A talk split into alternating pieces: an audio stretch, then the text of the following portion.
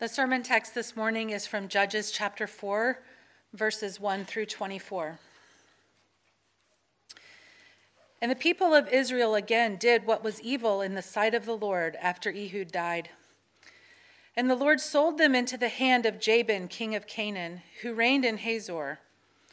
The commander of his army was Sisera, who lived in Harosheth Hagoyim.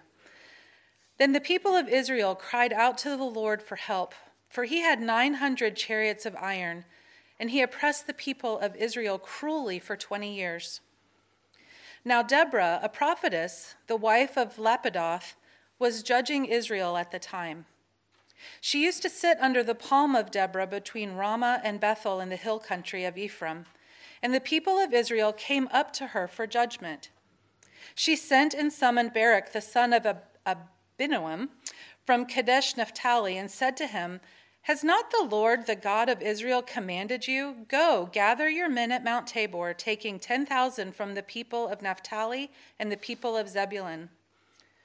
And I will draw out Sisera, the general of Jabin's army, to meet you by the river Kishon with his chariots and his troops, and I will give him into your hand. Barak said to her, If you will go with me, I will go, but if you will not go with me, I will not go. And she said, I will surely go with you. Nevertheless, the road on which you are going will not lead to your glory, for the Lord will sell Sisera into the hand of a woman. Then Deborah arose and went with Barak to Kadesh. And Barak called out Zebulun and Naphtali to Kadesh. And 10,000 men went up at his heels, and Deborah went up with him. Now Heber the Kenite had separated from the Kenites, the descendants of Hobab, the father in law of Moses, and had pitched his tent as far away as the oak in Zaanannim, which is near Kadesh. when Sisera was told that Barak, the son of Abinoam, had gone up to Mount Tabor, Sisera called out all his chariots, 900 chariots of iron, and all the men who were with him, from Harosheth Hagoyim to the river Kishon. And Deborah said to Barak, Up, for this is the day in which the Lord has given Sisera into your hand. Does not the Lord go out before you? So Barak went down from Mount Tabor with 10,000 men following him. And the Lord routed Sisera and all his chariots and all his army before Barak by the edge of the sword. And Sisera got down from his chariot and fled away on foot. And Barak pursued the chariots and the army of Harosheth Hagoyim, and all the army of Sisera fell by the edge of the sword, not a man was left. But Sisera fled away on foot to the tent of Jael, the wife of Heber the Kenite, for there was peace between Jabin the king of Hazor and the house of Heber the Kenite. And Jael came out to meet Sisera and said to him, Turn aside, my lord, turn aside to me, do not be afraid. So he turned aside to her into the tent, and she covered him with a rug. And he said to her, Please give me a little water to drink, for I am thirsty. So she opened a skin of milk and gave him a drink and covered him. And he said to her, Stand at the opening of the tent, and if any man comes and asks you, Is anyone here? say no. But Jael, the wife of Heber, took a tent peg and took a hammer in her hand.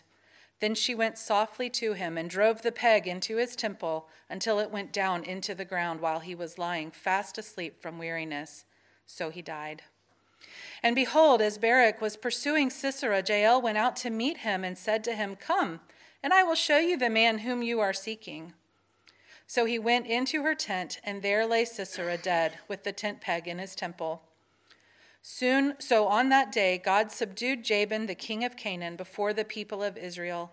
And the hand of the people of Israel pressed harder and harder against Jabin, the king of Canaan, until they destroyed Jabin, the king of Canaan. Give me that was excellent work. Thank you. I told her I couldn't pronounce half those names. Could you just do it for me? Well, it's really good to see your faces. It's been a long time. Some of you, I think, have gotten a little bit older. You look a little bit older than you did last time I saw your faces.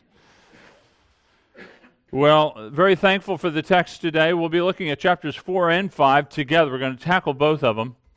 The reason is because they tell, they tell the same story Uh, one, of course, chapter 4 is uh, more narrative, it's the events. Chapter 5 is a song uh, that speaks to the greatness of God in the events that we just read about. Now, of course, this is a story of Deborah and, and Barak and, uh, and Jael, and we often think about it in those terms. I want you to know that those players are really part of a, they're the smaller part of a bigger story of God. This passage is really about the greatness of God and how He saves, how He delivers, how He comes to us and saves us both in life and death. It's an incredible passage to kind of focus on the character of God in the midst of our struggles. So that's what we'll look at. We'll look at four, and then I'll dip into five. But I want you to understand we're going to look at two parts of this these two chapters. One is the dilemma that we have, because the the chapter 4, verses 1 to 3, speaks about a dilemma. We all have this struggle, the dilemma, and there's also this deliverance that, of course, you heard the story of.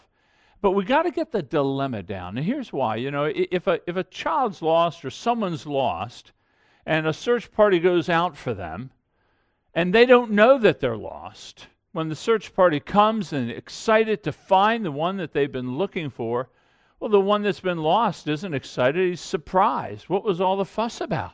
They don't even know they're lost. That's half the problem of this text is we don't understand the dilemma that we live in. So we're going to look at the dilemma and then the deliverance, and then we'll speak to some lessons from it. So look with me at verses 1 to 3 again, because this really highlights the dilemma that we keep seeing. And the people of Israel again did what was evil in the sight of the Lord after Ehud died, and the Lord sold them into the hand of Jabin, king of Canaan, who reigned in Hazor. Then the people of Israel cried out to the Lord for help, for he had 900 chariots of iron and oppressed the people of Israel cruelly for 20 years. So, do you see the theme that keeps going, right? The the judge dies, Ehud dies, and you find the people wandering back into their trouble again. They wander back into idolatry. Now, now this is not unlike us right? You often see this in a family that's raising a child and they're trying to govern and lead and love the child well. And then when the child goes to college, you know, that's where the true character is beginning to be revealed. The restrictions have been removed, and now you find out what they're really made of. This is the same thing here. When the judge dies, this is really a call for good, godly leadership. When the judge dies, and we find out what these people are like. And what we find out is they move back into their wandering hearts. It says they did evil in the sight of the Lord. Now, for four weeks now, we know what that evil is it is forgetting God and pursuing other gods. And they always go hand in hand. Those who forget God, we are worshipers. We're going to worship something, we're going to pursue something. And so if it's not God, it's going to be the things that God has made. And that's what we find here. And to this kind of rebellion, God brings discipline. He's a godly father, He's a jealous father. He wants our hearts. And so he brings the oppression. And the oppression, you see it in the text, he says, and he sold them into their hand. God gives them over. He warned this. Go back and read Joshua 23 and Joshua 24. He doesn't do this out of vindictiveness. He does this to teach them that if you want to worship those gods, then you're going to serve the gods that you worship. It was a cruel. You notice that he has given them into the hands now. This is the third time, but this time it says they were cruel. Canaanites were cruel. Listen, power corrupts. Absolute power corrupts absolutely. And you see it in this context. It was a military rule, it was a harsh rule. You lose your personal freedoms, you lose economic freedoms. Again, we don't know this kind of oppression in this country. We don't know what this feels like, but they did. And this is why they're crying out to God. They cry out to God for help. I don't think they're crying out for deliverance. I think they're feeling the weight of the oppression and they're asking God for relief. Don't think it's repentance. But God's bringing them to a place of seeing their need for Him. I want you to see this as the grace of God. I really do. Remember back in chapter 3, God said, I'm going to leave the nations in the land and the nations are going to test you. Now, God isn't saying they're going to be tested so that God can see what they're really like. Uh, the nations are left in the land to test Israel so that Israel sees what they're really like. That they see the wandering nature of their hearts, that they would see how prone they are to worship things made and not the one who made those things. So, this is the dilemma. If they don't get that, that the ultimate problem is not the culture, it's not the government, it's not healthy, if they don't ultimately get that the problem begins in their own soul, then they're not going to rejoice over the deliverance that will come. We find the same thing with us. You know, the, the passage keeps going back to the nature of idolatry. Do you know how to define idolatry? Do you know what idolatry is? It, it's simply the exchanging of the glory of God for the glory of something made. It, it's making a switch. It can be success, it can be wealth, it can be thinness, it can be prettiness, it can be promotions, it can be any number of things. It can be good things, it can be family, it can be parenting. In other words, idolatry is those things that we try to draw meaning and value and purpose out of, that we find security in, that we find rest in. Now, now, we all tend toward these things. Do you realize that this is the dilemma, is trying to show us that we all have these wandering hearts. You know, in 1979, there was a, a great hit written by um, Bob Dylan, no less. And the great hit was, and recognized by all, you got to serve somebody. You got to serve somebody. He's showing us that we all serve somebody. Let me just read you a couple lines from it. You may be an ambassador to England or France. You may like to gamble. You might like to dance. You may be the heavyweight champion of the world. You may be a socialite with a long string of pearls but you're going to have to serve somebody. Yes, indeed, you're going to have to serve somebody. You may be a businessman or some high degree thief. They may call you doctor, they may call you thief, chief, but you're going to have to serve somebody. Yes, you're going to have to serve somebody.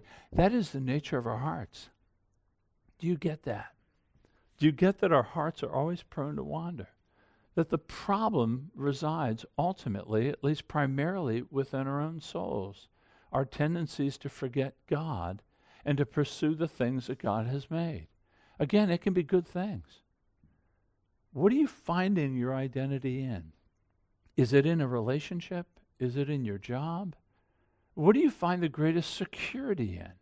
Is it having a certain degree of wealth? What do you look to that really uh, gives you meaning and purpose? Is it your business or your place in the business world? That really gives you a sense of, I am known, I am somebody? You know, the nature of the sin of idolatry is, is that it, it doesn't change. You, you know, the excitement that you have from some sin today becomes old to you tomorrow. The, the only thing that changes with sin is its deepening and its gripping power on you. It starts out small and manageable, but then it gets a little bit more out of control. Maybe you heard about that rocket scientist in Houston. He uh, he had a, a, a a Bengal tiger as a pup. At 15 or 20 pounds is probably cute and manageable. Well, this guy uh, somehow it got out of its pen and it was roaming around the neighborhoods in Houston. They, they couldn't find it. I think just yesterday, the day before, they finally they arrested him. And he should be in the cage actually, but they arrested him, and and they finally found the big cat. This is a 400 pound Bengal tiger. It starts out small and cute. It, it doesn't end that way. It, it's quite manageable at the beginning, but it really isn't manageable at the end. That's the nature of sin. Uh, we dabble in it, we play in it, we pursue these different gods that bring us satisfaction and joy. We think it's okay. Uh, you know, I can do this, I can handle this. And before you know it, it's a 400 pound cat. You know, the, the dilemma that they're facing is that it's, it's inescapable. Our hearts are prone to wander. Do you realize that? This is the, the dilemma. This is the dilemma that we have. Again, it's not outside, it begins right here. This is why we need to be born again. This is why the Christian faith teaches you have to be born anew. You know, we keep reading, and they did evil in the sight of the Lord, and they did evil in the sight of the Lord. They keep getting delivered. What do they go back to? It's like Groundhog Day. They did evil in the sight of the Lord. The next judge is Gideon. In chapter 6, verses 1 through 5, you're going they did evil in the sight of the Lord.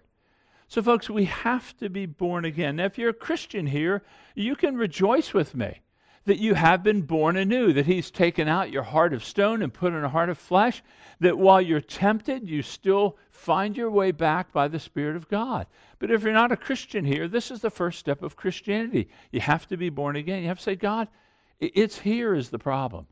Uh, we may have issues out there, but we got to start right here first. And that is that my heart finds joy in things other than the giver of all joy.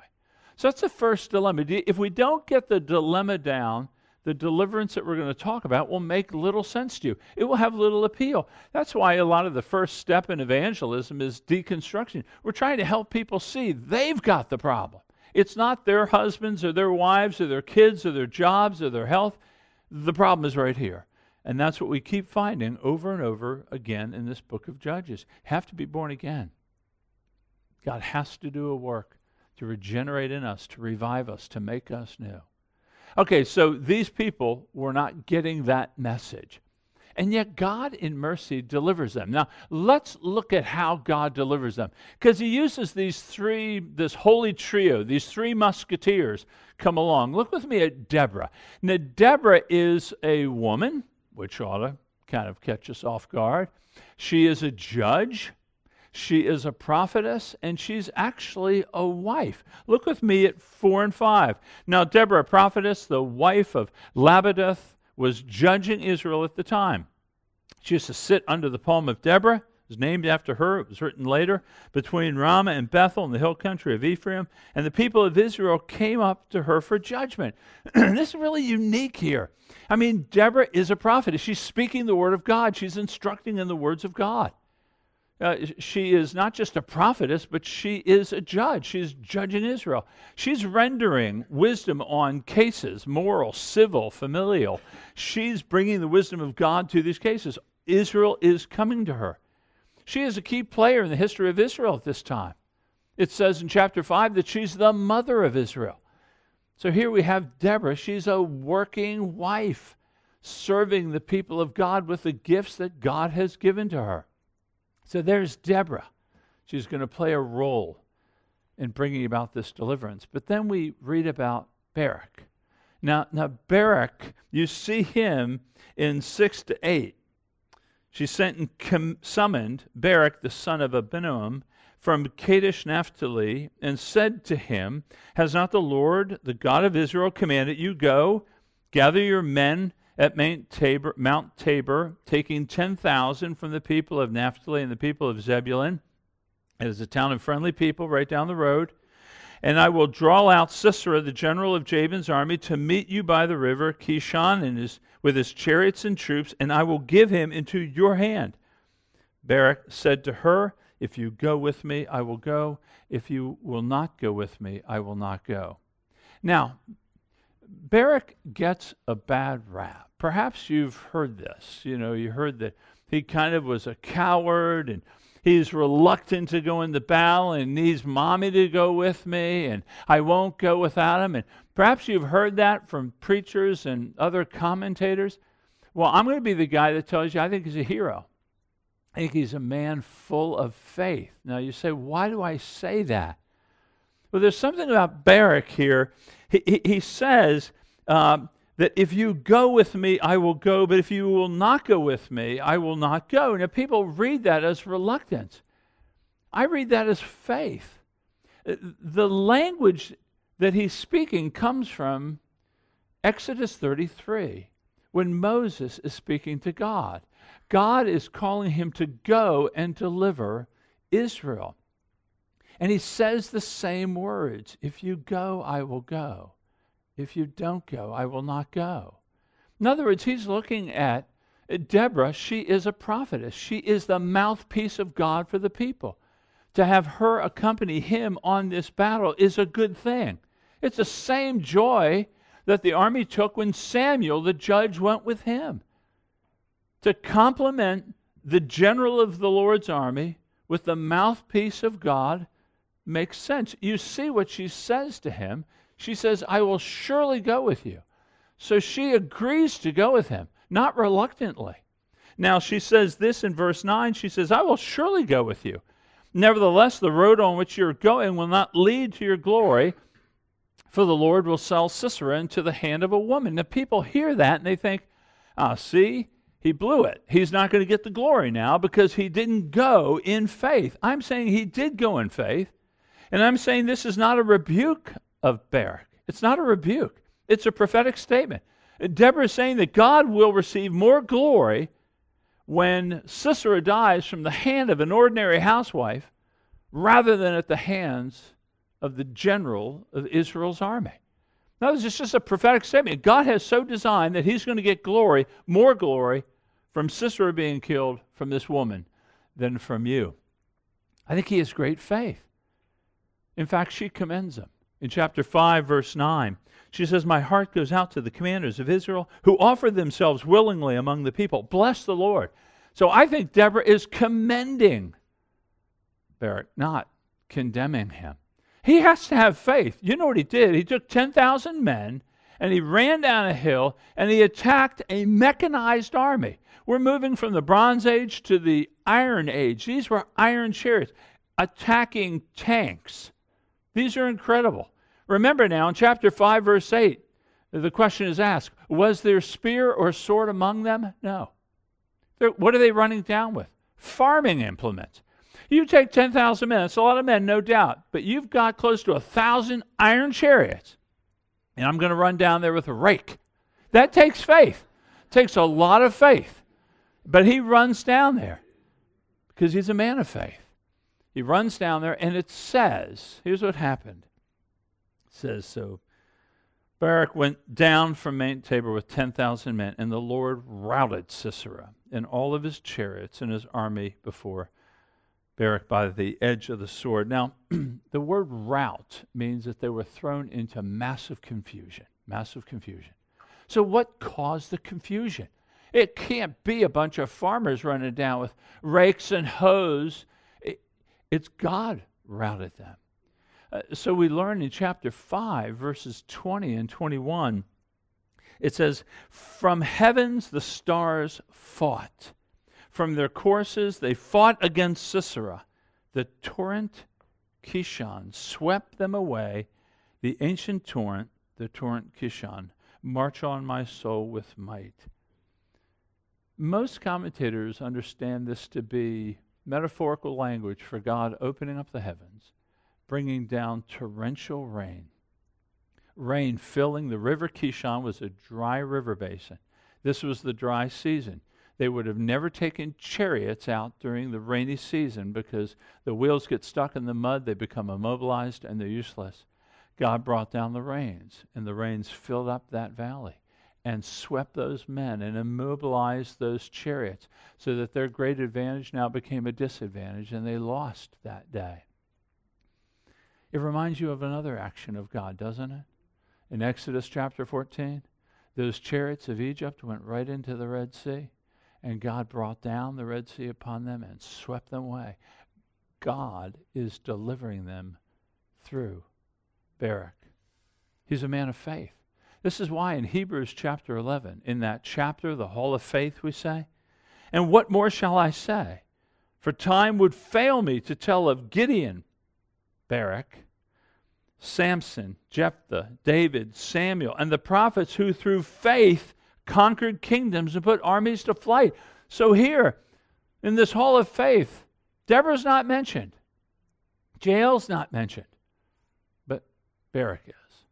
So I hope I've convinced you that he's a hero. He's not a reluctant warrior, but he's a hero. So he's the second musketeer. The third one is Jael. Jael is, of course, this ordinary wife.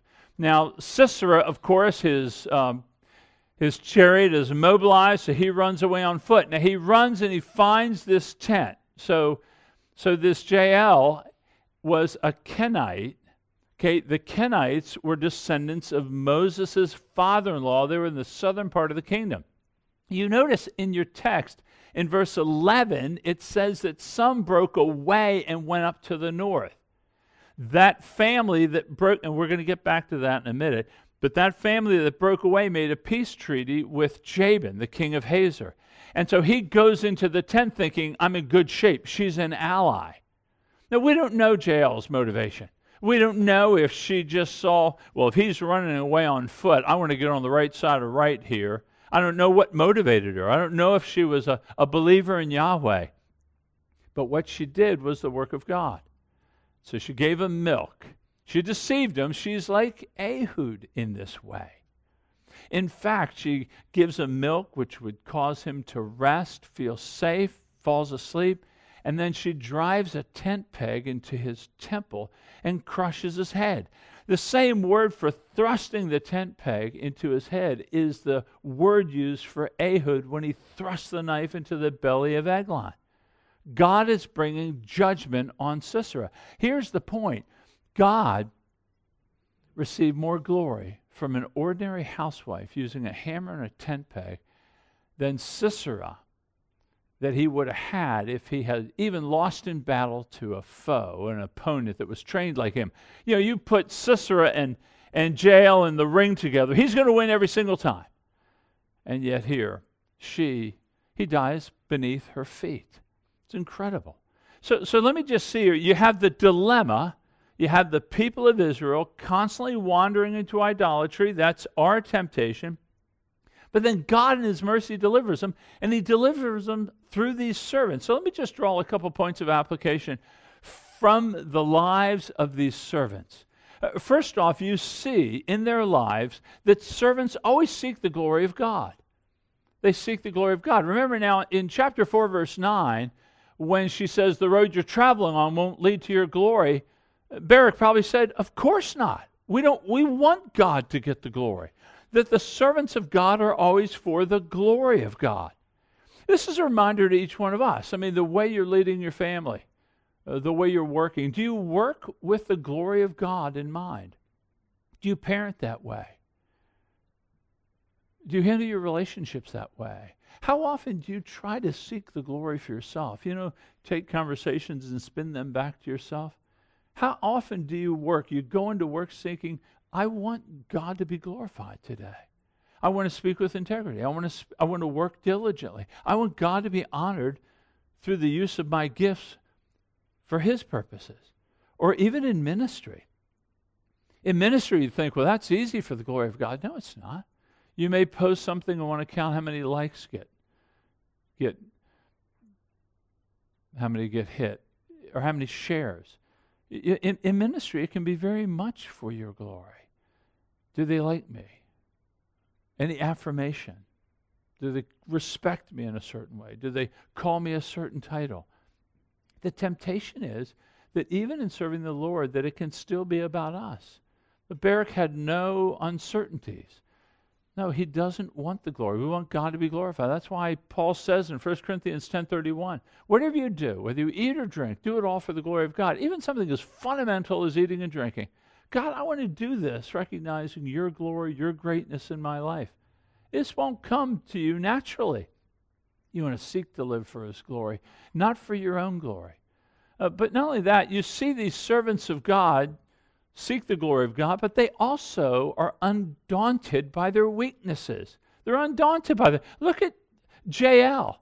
I mean, would she have a hammer and a peg? Now, back in this kind of culture, the women were responsible to put up tents and take tents down. So these were just normal tools of her trade. She hasn't been trained. She doesn't have any, you know, she hasn't been educated, trained. She's not a mighty warrior. She just used what she had, which was a, a hammer and a tent peg, and she did the work of God in bringing judgment to this man. How many times, and we've been speaking about this lately, how many times do you look at your own weakness and you say, I couldn't do it? Look at how weak I am. And, and yet, God's strength is made perfect not in your strength, but in your weakness. So your weakness actually becomes an instrument for God to use. You don't see it that way. You see weaknesses to hide and shade and not you know, kind of discount your involvement because I'm weak in this area. I, I, would even put before you what is one area that you'd say, yeah, I'm really weak in that, that you might try something in that. In other words, for the glory of God, that's what servants do, they work in their weaknesses. That's why Paul says Christ's power is made perfect in my weakness. This is what Charles Spurgeon said on this. He says, The Lord can still use feeble instrumentalities, that's us, Why not me? He may use persons who are not commonly called to great public engagements. Why not you? The woman who slew the enemy of Israel was no Amazon. I can't even figure what that means. But a wife who tarried in her tent. She was no order, but a woman who milked the cows and made butter. May not the Lord use any of us to accomplish his purpose? Somebody may come to the house today, even as Sisera came to Jael's tent. Be it ours not to slay him, but to save him. Let us receive him with great kindness, and then bring forth the blessed truth of salvation by the Lord Jesus, our great substitute and press home the command believe and live. Who knows, but some stout hearted sinner may be slain by the gospel today. So, so the servants of God are not daunted, they're not stopped by their weaknesses. And then, thirdly, the servants of God are women. They're women. Uh, Deborah is unique here, but she's not to be. God delights in godly women. She's an intelligent, a wise, able bodied woman. I mean, she is a prophetess. She knows the Word of God. She trusts in the Word of God. She speaks the Word of God. She instructs with the Word of God. She's using her gifts. It's not, there's nothing in the text that would indicate there were no male prophets, so God had to turn to a woman as a prophetess.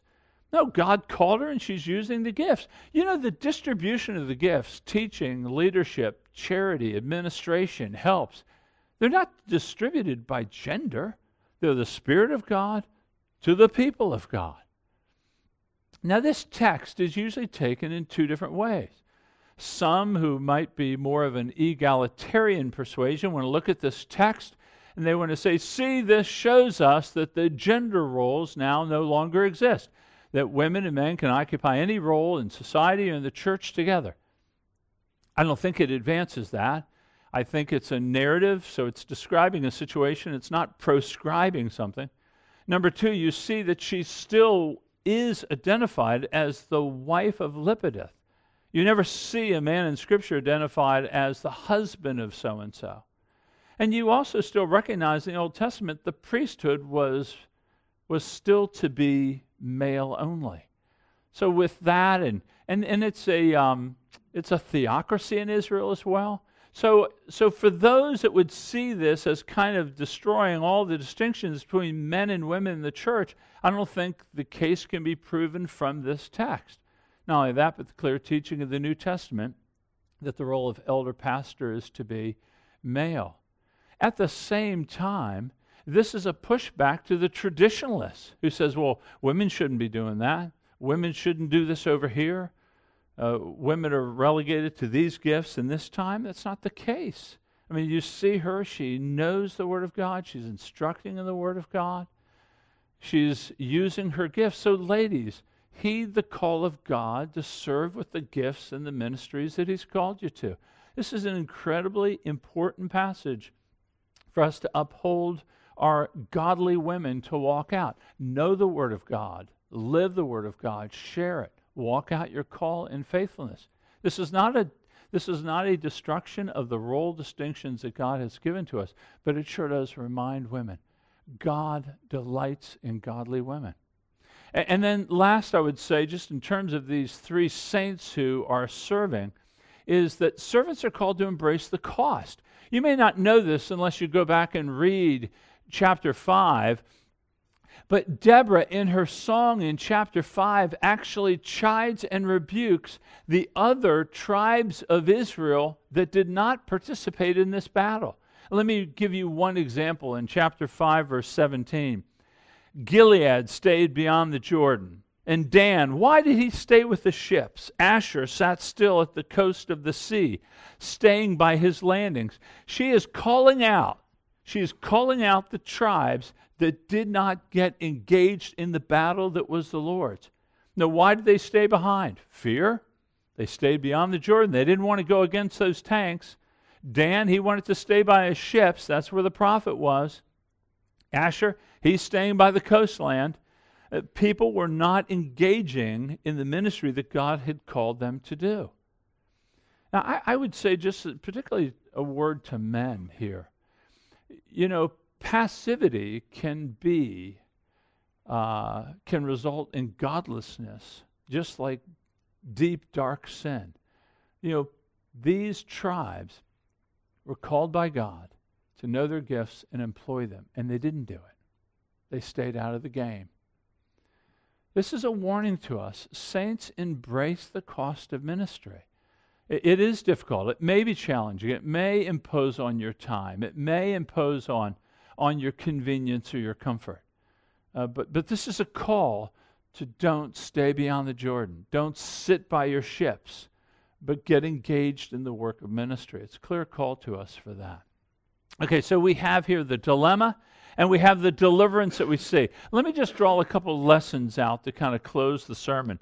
Uh, number one, you see here uh, that salvation is always from God. Salvation belongs to God. You see it in chapter 4, verse 7. He says, And I will draw out Sisera, the general of Jabin's army. That's God saying, I'm drawing him out. I'm going to coax him to come. You see it in verse chapter 4 verse 9 the lord will sell sisera into the hands of a woman that's god's sovereign hand drawing him to the tent in 4 14 and 15, the Lord has given Sisera into your hand. The Lord routed Sisera and all of his chariots. This is God doing the work.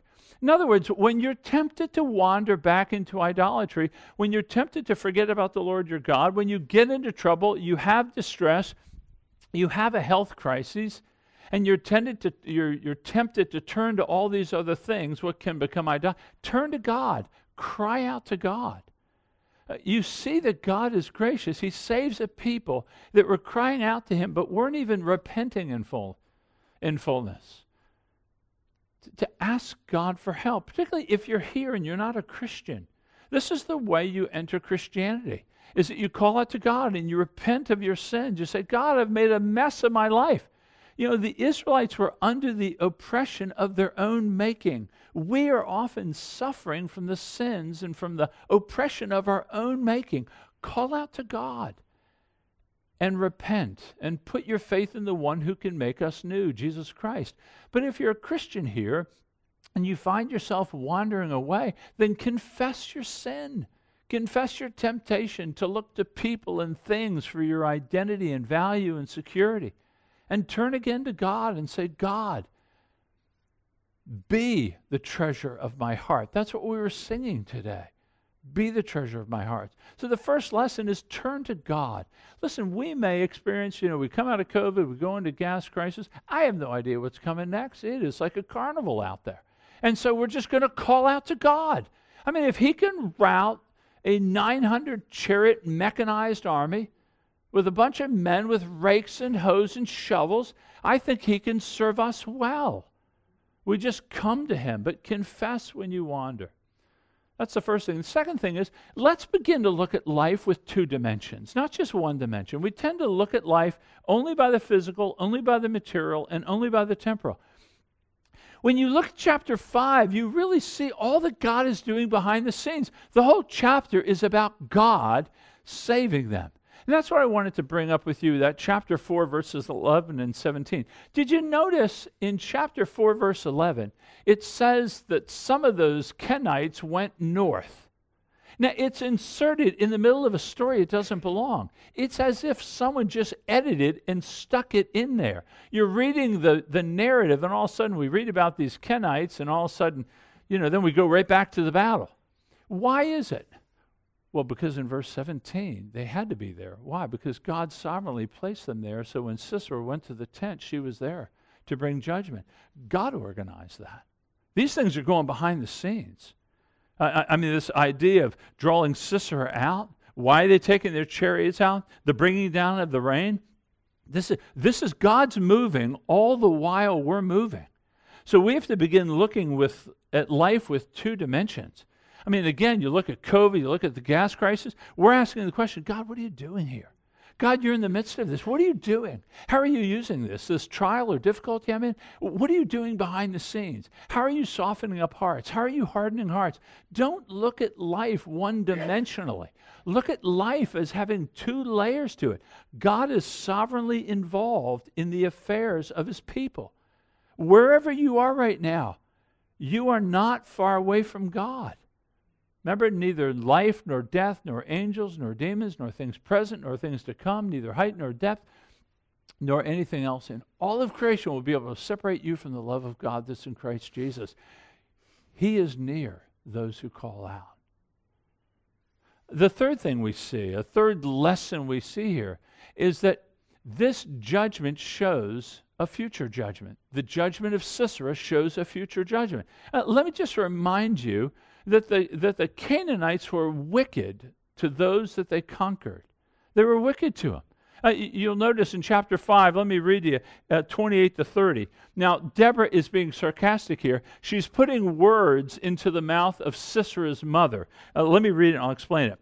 Out of the window she peered. This is Deborah singing. Out of the window she peered, the mother of Sisera, wailed through the lattice. Why is his chariot so long in coming? Why tarry the hoofbeats of his chariot? Her wisest princesses answer. Indeed, she answers herself. Have they not found and divided the spoil? A womb or two for every man. Do you see what's happening? They're putting words in the Sisera's mother is waiting for him. Now she doesn't know that he's dead, but she is waiting for him. But did you notice the reason he's delayed is because typically it would be a womb or two for every man. In other words, they'd rape the women. They'd rape the women or they'd take them as, as sex objects or trafficking or sex slaves they would take them and here god brought judgment to him by the hands of a woman. Isn't there kind of a sweet justice to that? This one who oppressed women sexually and that he is now judged by a woman as it were. He's judged by her she drove the tent peg not barak this is just a picture of what God will ultimately do.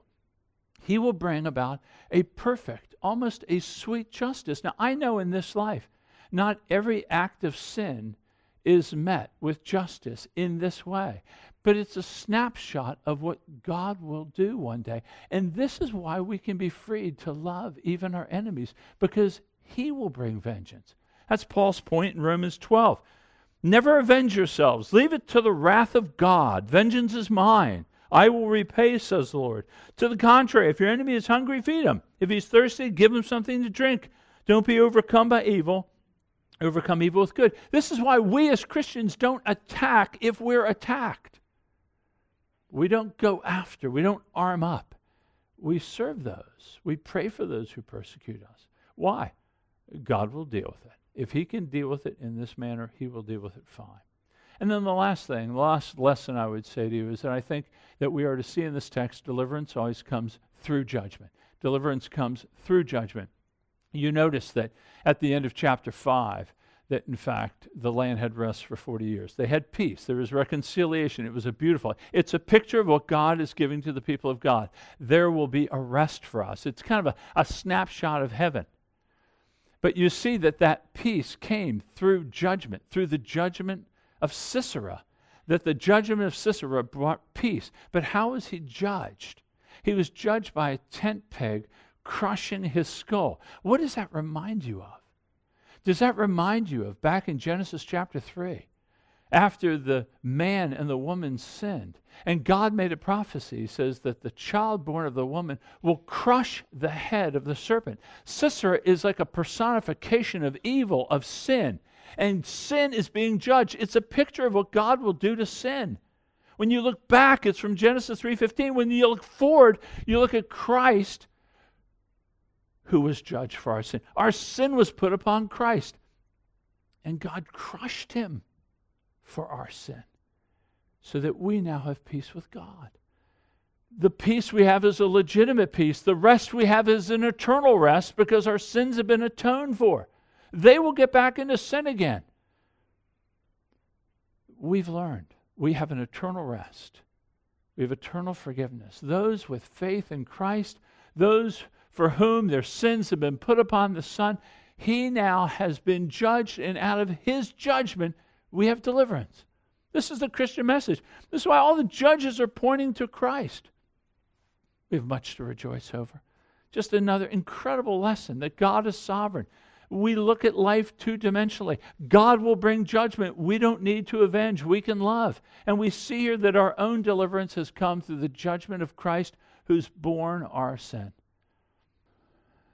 He is a gracious God, He is a kind God doing this before you and I were asking for it. Let's take a, just a moment now and give thanks to Him, or perhaps repent to Him.